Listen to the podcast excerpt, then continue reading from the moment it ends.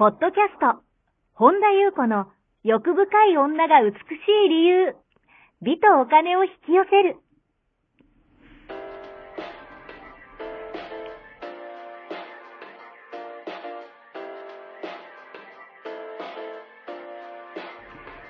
ポッドキャスト本田裕子の欲深い女が美しい理由は、いちまん人の女性をコーチしてきたメンタル美容研究所代表本田裕子が、幅広い知識と自らの経験をもとに、より美しく豊かになる方法を独自の視点からお伝えしていきます。女性の本来持っている美しさを引き出すヒントや、にせんごねんから実業家として培ってきたノウハウ、精神的、経済的な自立、自由奔放に輝きながら自分の人生を楽しむ意識やメンタル作りについてお話をしつつ、またリスナーの皆様の様々な悩みを解決していく番組です。それでは本日の番組をお楽しみください。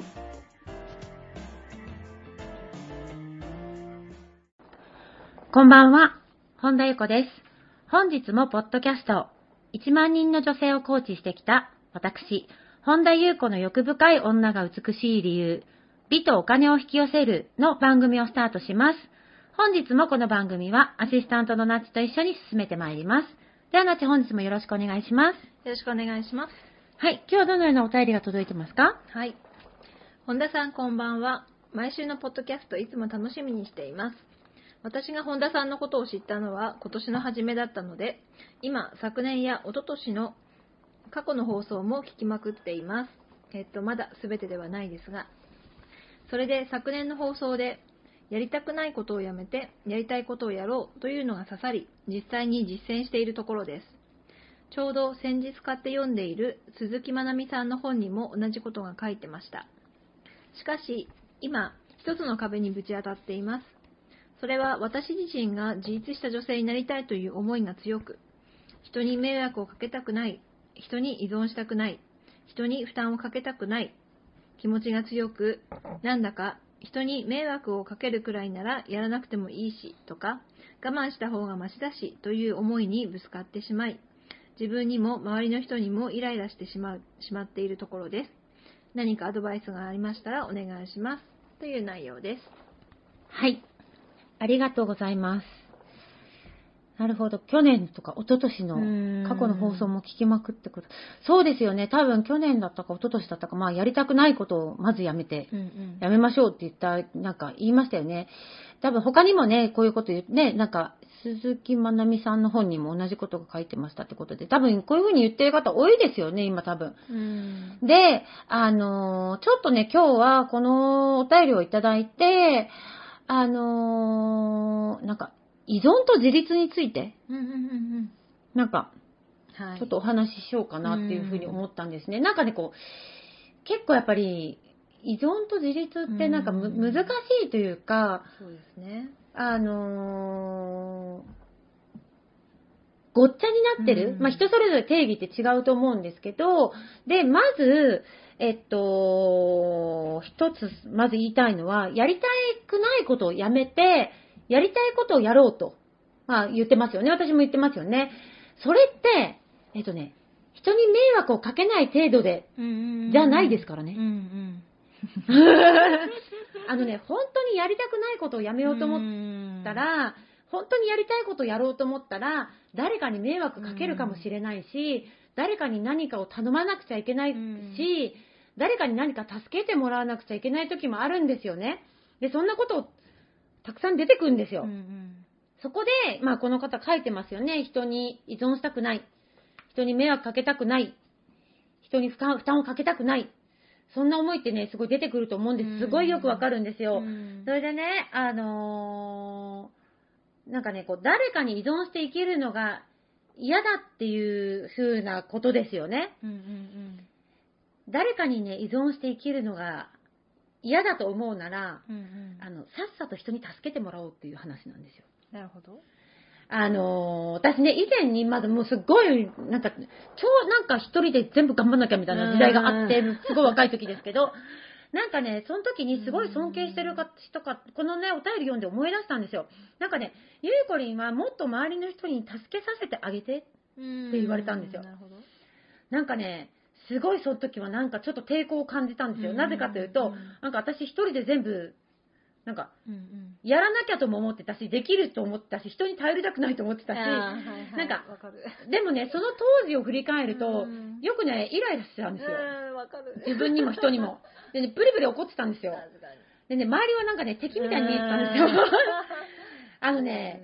なんかね、こう人に頼らないように、人に助けてもらわなくても大事な、大丈夫なように生きてたんですよ。うん、だから何でも一人でできるように、になったと思ってたんです。なんかやっぱり東京に一人で出てきて、やっぱりもうなんか人に迷惑かけれないと、やっぱり地元行った時にいろんな人に迷惑、もともとそういう気質があったんじゃなくて、私の場合なんかその経験からもう人に頼っちゃいけないみたいな、もういっぱい迷惑かけたしみたいな、なんか人に助けてもらうとなんかみんな大変なことになるみたいな変ないらないビリーフ、あの変な思い込みを持っちゃったんですね。その私は経験。ちっちゃいとか持ってたんじゃなくて、そのじゅう代の時の経験で持ってしまって、だからとにかく一人で何でもできる人にならなきゃみたいな、な気合いのもと東京で一人暮らしが始まって、あのそれこそねよく書いてますけど、誰も知り合いもいなかったから、その頼る人も友達もその誰も人脈もお金も何もないから、一人で何が何でも生きていってやるぜぐらいのなんか変な気合いが入ってたんですよ。だからもうとにかく人に頼らず自分一人で生きていく力を養わなければみたいなのがあって。で、かといってもやっぱり東京で生きていくといろんな人と出会っていきますよね。でもね、なんかね、すごい一人でいろいろできるようになったけど、うん、なんかあんまり幸せじゃなかったんですよね、その時。うん、なんかね、自分に超ダメ出ししてたんですよ。もっとカツも入れるし、うん、その分ね、周りの人のこともダメ出ししてたんですよ。あー、でもわかる。で、その、それって、誰にも頼らずに自立して生きているように見えて、実はとっても依存的だったなって気づいたんですよ。うんなんでかっていうと、それに気づいたのはな、どういうきっかけで気づいたかっていうと、あのね、できないことがある自分を許したんですよ。で、できないことがあるままで人生を楽しむ自分を許したんですよ。周りの人にね、たくさん助けてもらうようになったんですよ、そうすると。うんうんう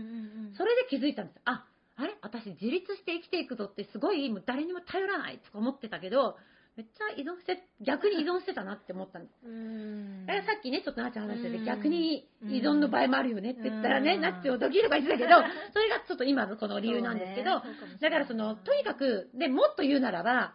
あの、え今最後に書いてますよね、人に迷惑かけるくらいなら、やらなくてもいいし、我慢した方がマシだしって、あこれね、すねなんですよ。あのね、私もね、昔あったんで、人に迷惑かけたい、かけるぐらいなら、やりたいことやんなくてもいいや。あの自分が我慢して、人に迷惑をかけないもうぐらいなら、我慢した方がよっぽどマシとか、なんか人の負担とか、なんか、すごいなんか嫌だったんですよ。だからね、やりたいこともね、やりたくないふりをするんですよ、そういう時って。でね、なんかこう、楽しそうな人たちを見て、あら、なんか楽しそうでいいわね、みたいな。でもまあ私はしたくないけどねみたいなこれすねなんですよなるほど、ね、でそのくせにんなんかね周りはねもうバカばっかりと思ってたんだなぜかというとあの自分が困ってるのに、うん、なんで周りの人気づいてくれないのみたいななんで私が一人でこんなに頑張ってんのに助けてくんないのよみたいな本当みんななんかこうバカねみたいな風に心の中に毒づいてるのはもうこれひどい状態なんですよ。そうですよね。あのね人にそ依存してはいけないと思って自分のやりたいことも諦めてなんか拗ねて別にないしとか言ってみたりしている私はとっても依存的だったなって思ったんですよ。なるほどね、だってその自分の幸せをあの他人の依存によって決定してたんですよ。うーんだから依存してはいけないと思うから心の中で期待しててちょっと気づいてほしいな分かってほしいなみたいなだけどね誰も心の中を読んでくれないわけですよそうなんで分かってくれないんだろうみたいなイライラが募るでもちろん自分も言わないから分かってくれないんですけどそうするとそこから今度他人を悪者にしで自分がどうしたいかを伝えないくせに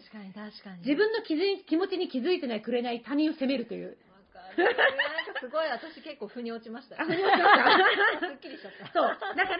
自分が幸せであるかどうかを他人に依存してるんですよ。それって。ぶっちゃけ言うと他人任せなんですよ。やばい。でね、私が変わったのはなんかね、こう私がこれをしたいからこれ助けてもら手伝ってもらえないかなとか、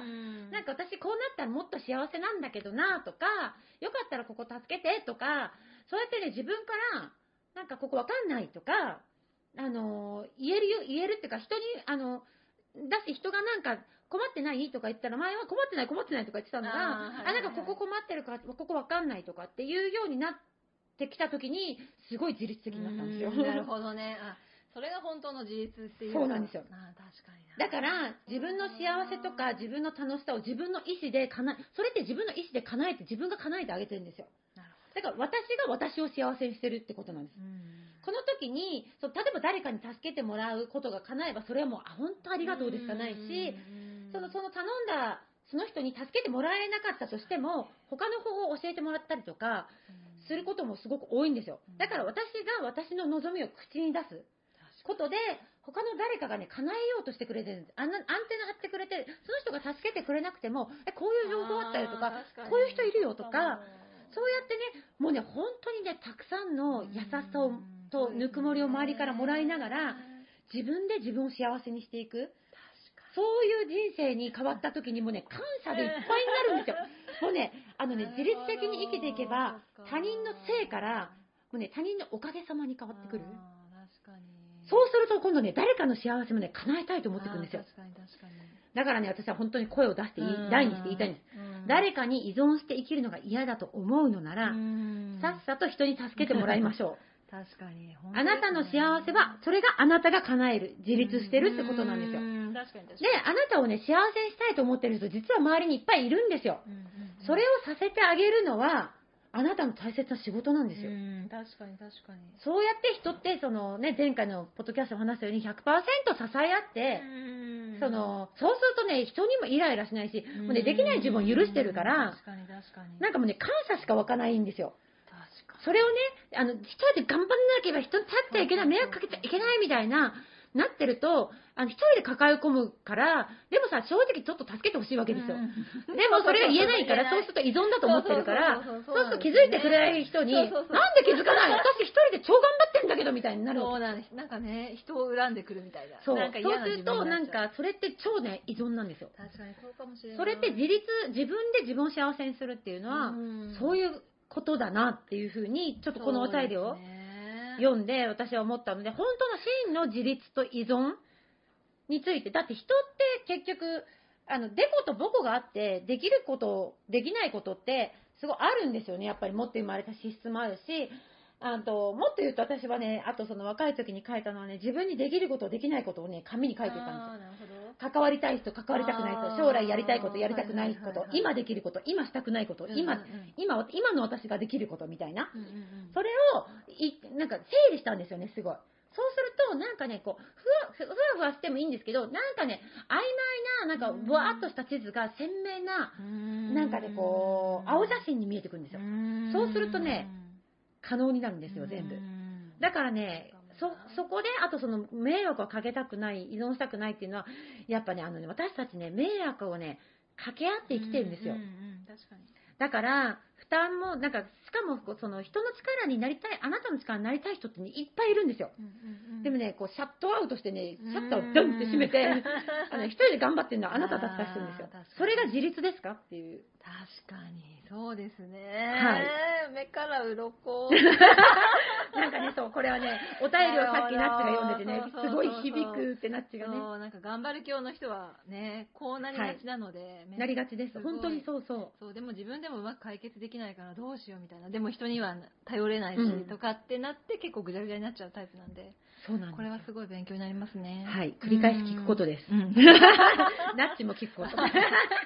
私も聞きます。以上でございます。はい、ありがとうございます。この番組では皆様からのご質問ご感想をお待ちしております。本田裕子のホームページ、ゆうこ本田 .com までお寄せください。はい、本日も最後までお聞きくださりありがとうございました。また次回お会いしましょう。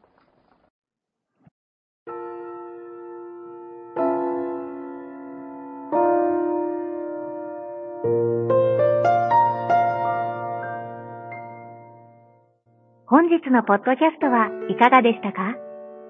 この番組を聞いてくださったあなたにプレゼントがあります。お申し込みは、本田裕子オフィシャルウェブサイトにアクセスし、ポッドキャストページを開き、必要事項を入力してください。ご送信いただいたすべての方にプレゼントをお送りします。美や豊かさを引き寄せる有料級の役立つ情報を無料でお届けいたします。ユーアールエル は エイチティーティーピーコロンスラッシュユーコホンダドットコムスラッシュ です。また番組では本田裕子への質問や感想をお待ちしています。同じく本田裕子オフィシャルウェブサイトにアクセスし、お問い合わせフォームからお申し込みください。それではまた次回お会いしましょう。